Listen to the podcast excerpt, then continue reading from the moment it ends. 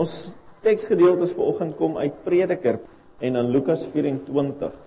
So eerste vraag vir ons ons teksgedeeltes gaan lees vanoggend. Die tema tipe van is jy en God. Jy wat in God glo, jy en God. Wat glo jy in God? Hoekom glo ons in God? Wat is ons geloof in God? Is daar 'n verskil tussen ons lewe en die mense rondom ons se lewe? En wat is daardie verskil? En die eerste vraag wat ek vra voor ons dit gaan lees is beloftes. Wat is jou definisie van 'n belofte? As ek moes iemand gou uitpik hier om 'n definisie te gee, sal iemand uh, dit waag. Uh, die meeste mense wil dit nie waag nie. Maar 'n belofte, het jy al 'n belofte gemaak? Ek is seker as ons hande opsteek, almal het al 'n belofte gemaak. Hande op, het iemand nog nooit 'n belofte gemaak nie? So almal was al in die posisie waar hulle 'n belofte gemaak het. Dis baie positief. So almal weet waarvan ons praat. Maar wat is jou definisie van 'n belofte? Toe jy daardie belofte gemaak het, wat was die intensie van daardie belofte? Hoekom het jy dit gesê? Hoekom het jy die woorde gebruik ek beloof? Hoekom het jy nie net gesê ek sal dit doen nie? Of ek sal maak soos wat ek sê nie? En ek dink die eenvoudige antwoord is dit dra meer gewig. Dis dit hoe dis hoe ons grootgemaak is. Beloftes is dinge wat meer gewig dra. Maar om om 'n term te kry om bietjie uh, meer uh, akademies daarna te kyk, het ek na die HAT gaan kyk. Die HAT sê vir ons om te beloof is om te laat verwag, om te verseker en om te voorspel. Om te laat verwag, om te verseker en om te voorspel. En selfs in die HAT se definisie daarvan is daar verskillende opinies want om te verseker en te voorspel te laat verwag is ook eintlik verskillende dinge, is dit nie? So weer eens, wat is jou definisie van 'n belofte? As kinders het jy al vir mamma en pappa beloof, ek sal nooit weer dit doen nie. En jy moes eintlik nou groter kinders gewees het vanoggend om dit rings, maar ek seker elke mamma en pappa kan terugdink aan hulle kinderdae toe hulle beloof het vir oupa en ouma, ek sal dit nooit weer doen nie. Of ons as ouers het ons al vir ons kinders beloof as jy dit doen of as jy mooi soet is, dan sal pappa en mamma vir jou roomys koop. Miskien gaan ons op vakansie. Miskien kry ons 'n nuwe karretjie of 'n pop. Wie weet?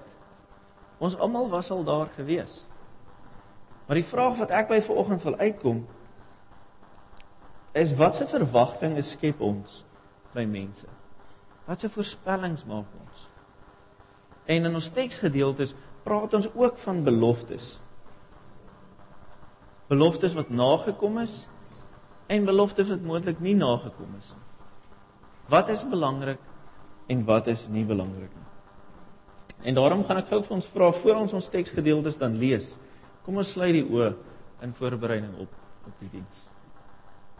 Here ons almagtige God, ons ewige Vader, gewer van liefde, versorger en vertrooster. My Here, bovenal gewer van lewe. U is die Here wat tot ons spreek in elke dag van ons lewens. U is die Here wat ons lewens aangryp. Of ons wil en of ons nie wil nie. U is die Here wat ons red, wat ons bystaan en wat ons lei. En daarom vra ons Here Dankie dat ons eerstens, dankie dat ons rondom u woord bymekaar kan kom. Dat ons hier bymekaar kan wees as gelowiges, as gemeente van u om u woord as hoof fokus. Want Here, u woord is wat ons lei elke oomblik van elke dag. En daarom vra ons Here, maak dit stil in en om ons nou. Dit wat ons aandag van U af kan weglei. Help ons om te fokus op U woord. Spreek U tot elkeen van ons deur U Heilige Gees. En help ons om te begryp wat U aan ons vanoggend wil kommunikeer. Ons bid dit in Jesus ons Here se naam alleen. Amen. Vriende ons Here Jesus, ons teksgedeelte is dan vanoggend is Prediker 4 vers 17. Wees baie versigtig Wees baie versigtig as jy in die huis van God toe gaan. Dit is beter om nader te kom en te luister as om jou offer te bring soos 'n dwaas dit sou doen. 'n Dwaas kan niks anders doen as kwaad nie. Moenie te gou praat nie, moenie oorhaastig 'n belofte aan God maak nie, want hy is in die hemel en jy is op die aarde. Laat jou woorde daarom min wees. Baie doenigheid bring drome. Baie praat lei tot onverstandige woorde. As jy aan God 'n gelofte gedoen het, moet jy nie versuim om dit te betaal nie. Hy hou nie van ligsinnige mense nie. Wat jy beloof het, moet jy betaal. Dit is beter dat jy nie beloof nie as dat jy beloof en nie betaal nie. Moenie dat jou mond jou laat sondig sodat jy vir 'n priester moet sê ek het my vergis nie. Waarom sal jy God laat kwaad word oor wat jy gesê het en om jou hande werk laat vernietig? Daar is baie drome, baie wat tot niks kom nie, ook baie woorde. Maar dien jy vir God? Ons eerste gedeelte tot daar en dan Lukas 24. Lukas 24 vers 44 tot 49. Daarna sê hy vir hulle: Dit is die betekenis van die woorde en dis Jesus wat in die woord is. Dit is die betekenis van die woorde wat ek vir julle gesê het toe ek nog by julle was, naamlik dat alles vervul moet word wat in die wet van Moses en in die profete en psalms oor my geskrywe is. Toe open hy hulle verstand om die verskrif te verstaan. Verder sê hy vir hulle: So staan daar geskrywe: Die Christus moet ly en op die derde dag uit die dood opstaan. En in sy naam moet bekering en vergifnis van sondes aan al die nasies verkondig word van Jerusalem af en selfs verder. Julle is getuies van hierdie dinge. En ek sal die gawe wat my Vader beloof het vir julle stuur. Maar julle moet in die stad bly totdat julle met krag van bo toegerus is tot sover uit die woord van God God se woord sê elkeen van ons lewe van elke woord wat uit God se Bybel kom. Vriende ons Here Jesus Christus. Basically three things that he said in the passages. Three promises that are made. Drie beloftes wat gemaak word teksgedeeltes. Eerstens Lukas 24 vers 44 en vers 46 en dis op die skerm sê vir ons die volgende. Dit is die betekenis Daar's hy 44 en 46. Dit is die betekenis van die woorde wat ek vir julle gesê het toe ek nog by julle was, naamlik dat alles vervul moet word in die wet van Moses en die profete en psalms wat oor my geskrywe is. So staan daar geskrywe: Die Christus moet ly en op die derde dag uit die dood uit opstaan. Wat sê hierdie vir ons oor ons belofte tema van vanoggend? Dit sê vir ons Jesus sê dat daar 'n belofte is. God se belofte wat God gemaak het dat hy sy kinders sal red word nagekom in Christus sy seun. So the promise God made to every disciple and every follower came true in the life of Jesus Christ. As ek en jy daarna kyk, God beloof en vervul, soos ek daaronder gesê het, dat hy sy kinders sal red in Christus. He will save us. There's no doubt about it. It's a certainty, 'n sekerheid wat by jou en my moet leef elke oomblik. Ons tweede gedeelte sê vir ons in Lukas 24 vers 49 en ek sal die gawe wat my Vader beloof het vir julle stuur.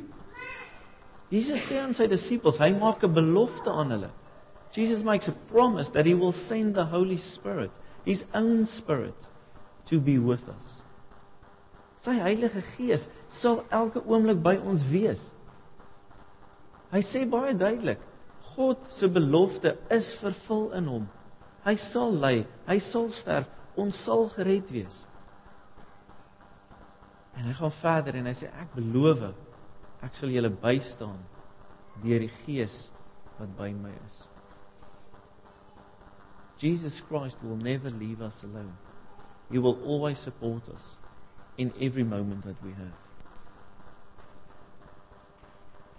As ons na daai twee gedeeltes kyk, dan moet ons vir mekaar sê ons staan aan die ontvangkant van die belofte. Ons het nog niks beloftes gemaak nie. We didn't make any promises. It's all about God's promises to us. Maar in ons derde gedeelte sê dit iets anderste, Prediker 1. Ons staan hier aan die teenoorstaande kant. Die prediker waarsku dat ons nie moet beloftes maak nie. En ons gedeelte sê vir ons vers 1 en vers 3 spesifiek, moenie oorhaastige belofte aan God maak nie, want hy is in die hemel en jy op die aarde. As jy aan God 'n gelofte gedoen het, moet jy nie versuim om dit te betaal nie. Wat jy beloof het, moet jy betaal. En hoekom doen hy dit? Want ek sê, soos wat ek gesê het, hy waarsku ons. Ek wil net gou vir ons hierdie versies lees. Moenie te gou praat nie, moenie oorhaastige belofte maak nie. Wat wil hy daardeur sê? When we do things in a rush, we make mistakes. We do things without thinking. Don't do that with God. Moenie oorhaastig met God 'n verhouding probeer bou nie want dit is nie die wese van God nie. En hy gaan verder en hy sê baie doenigheid bring drome, baie praat lei tot onverstandige woorde. Wanneer ons baie praat en dinge beloof, dan vergeet ons wat ons gesê het. En hy sê later vir ons wat jy beloof het, moet jy betaal. So moenie vergeet wat jy beloof nie. Moenie vergeet van jou verhouding met God nie. Always remember your relationship with God and the essence of that relationship. Dis wanneer ons na ons teks kyk dan sê dit God is die enigste ware God. God is die lewegewende God. Hy is die God wat ons red. Ons is sy mense en meer intensief ons is sy kinders. Soos wat elke ouer hier vanoggend hierdie kinders liefhet. So het God ons lief. He will do anything for us beyond and above our wildest expectations. Om die waarheid te sê, hy het reeds dit gedoen in sy seun Jesus Christus. Maar ek wil hê ons moet 'n bietjie verder gaan as dit. Ons is kinders van God, as children of God. The promises he makes to us and the the relationship we have to him. What is the essence of it? Waarin lê 'n diepte van die beloftes? En as ons daarna gaan kyk, dan is elke belofte wat gemaak word, word gemaak in liefde, in passie. Every promise that is made, good or bad, is made with love and is made with passion. As jy daaraan dink in die flieks, hoeveel keer sê hulle nie vir mekaar ek beloof jou dat ek jou sal terugkry nie. I will revenge you and I promise you that. The underlying feature there is the passion that they will get back at that person. It's not the right thing to do, but for that promise it is. En net so in God loftes aan ons. God's promises to us is the same. Die onderliggende natuur van die belofte is liefde. God se liefde vir jou en my dat hy omgee vir ons, dat hy wil sorg vir ons. Dat jy en ek sy kinders is. Sy woord sê vir ons dat hy met ons sal wees elke oomblik deur sy Heilige Gees en dat God ons wil leer. Wanneer jy en ek dit onthou, dan besef ons dat hierdie gedeeltes wat ons ver oggend gelees het groter betekenis het as net dit wat ons gelees het. En as ons daarna kyk, dan sê dit vir ons eerstens God het sy enigste seun gestuur. God se belofte in Lukas 24, God se belofte deur liefde het 'n nuwe betekenis. Dat hy sy enigste seun gestuur het om jou en my skoon te was om jou en my die ewige lewe te gee sodat jy en ek nie verlore sal gaan nie. Dat ons gered sal wees. Ons tweede gedeelte van Jesus wat sê hy stuur die Heilige Gees. 'n Belofte wat hy maak in liefde. En wanneer ons besef dis in liefde, dan besef ons dat hy beloof hy sal met ons wees elke oomblik en hy sal ons nooit alleen laat nie. Sodat jy en ek elke oomblik van ons lewens verseker kan wees van sy liefde. Vriende, dra belofte soveel meer gewig as wat om net te sê ek doen dit so en ek sal dit en dat doen. Ja, dit doen. Want dit is gefundeer in liefde. En wanneer jy en ek vir God se belofte staan vanoggend, dan het jy en ek 'n keuse. Elke keer wanneer ons hoor van God se liefde en van sy aanvaarding, het jy en ek 'n keuse om dit te aanvaar of om dit nie te aanvaar nie. God's promise to us and Jesus' promise of the Holy Spirit gives us the choice to accept or to refuse. And if we are refusing that today, I don't know why we're here. The reason why we're here is because we accept it. Elkeen van ons wat hier sit, het dit reeds aanvaar en dis hoekom ons hier is. Wanneer ons God se liefde en sy beloftes aanvaar, dan bou dit jou en my verhouding met hom. Dan gee dit 'n nuwe dimensie aan ons verhouding met God. Wanneer jy en ek besef hoekom ons ver oggend hier is, omdat God lief is vir ons. Dan besef ons al die liefdesgawes wat jy en ek ontvang uit God se hand uit, is meer as wat ons ooit kan tel dan sien jy en ek God se hand raak in ons lewens. Het sy of ons dit beplan en of ons dit nie beplan het nie. Hy is teenwoordig. Sy beloftes het hy nog elke keer nagekom. Omdat hy dit in liefde doen en hy sal nie nou ophou nie. Want sy Heilige Gees is by elkeen van ons. En werk in en deur elkeen van ons. As jy en ek dit besef, dan weet ons, die prediker is reg. Ons hoef nie beloftes te maak aan God nie. We don't have to make promises to God. If we know that he loves us and that his promises are true, we can make promises to him, but we don't have to. Because when we testify that we love him, when we come to church, when we live in the community according to His gospel, then we don't have to make promises. Because then we accept the responsibility that goes with being His children.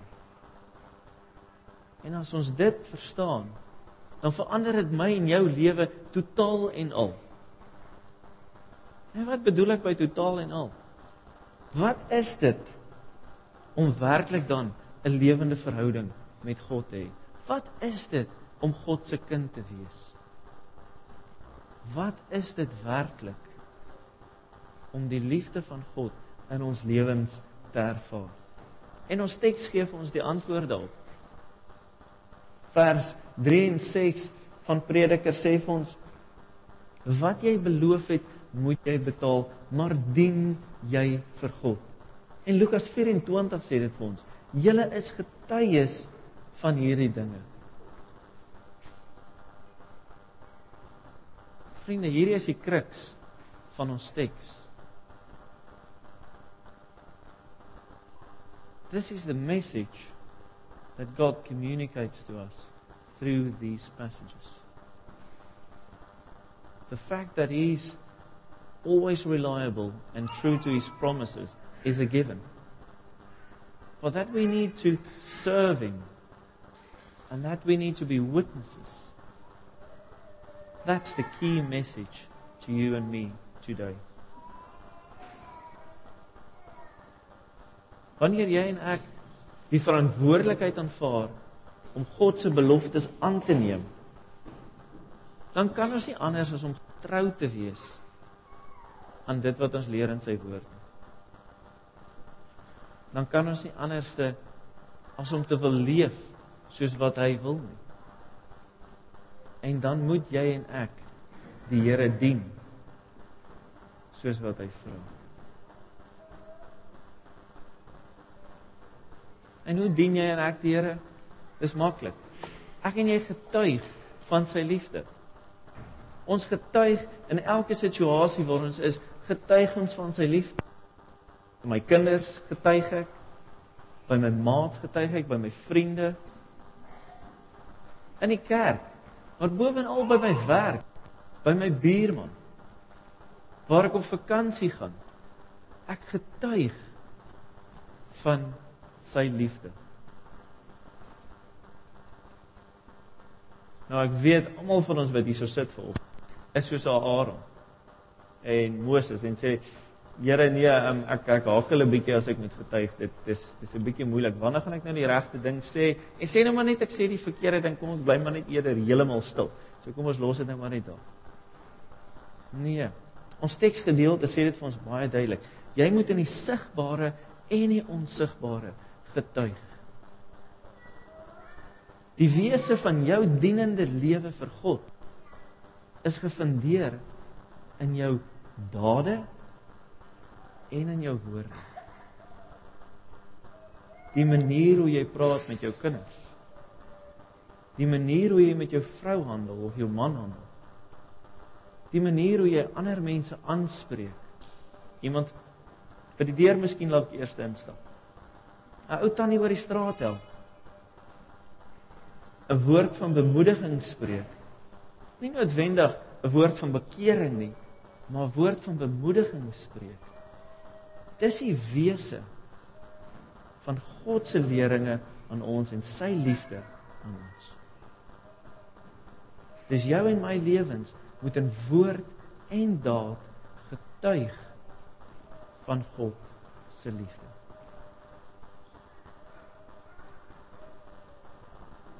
om op te som. En ek maak daarmee klaar.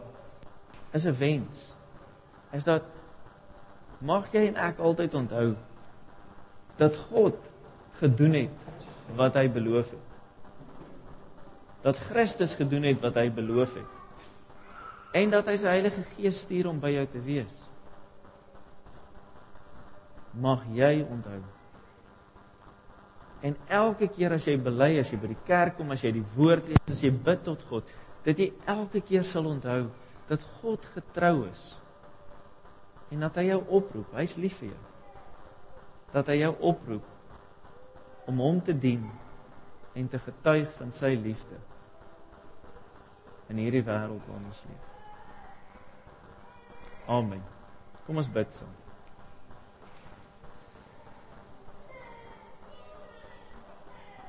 Here ons Here. Ons dank en ons loof U vir die voorreg wat ons het om U kinders te wees, jonk en oud, klein en groot, dat ons almal die gesin van God is, die liggaam van Christus, die wingerd waarin U werk. Here, dankie dat ons kan weet ons vrugte kan dra en ons vrugte moet dra. Maar dit nie uit ons eie vermoëns kom nie, maar dat die vrugte en die smaak van ons vrugte gefundeer is in u liefde, in u woord en ons reaksie daarop.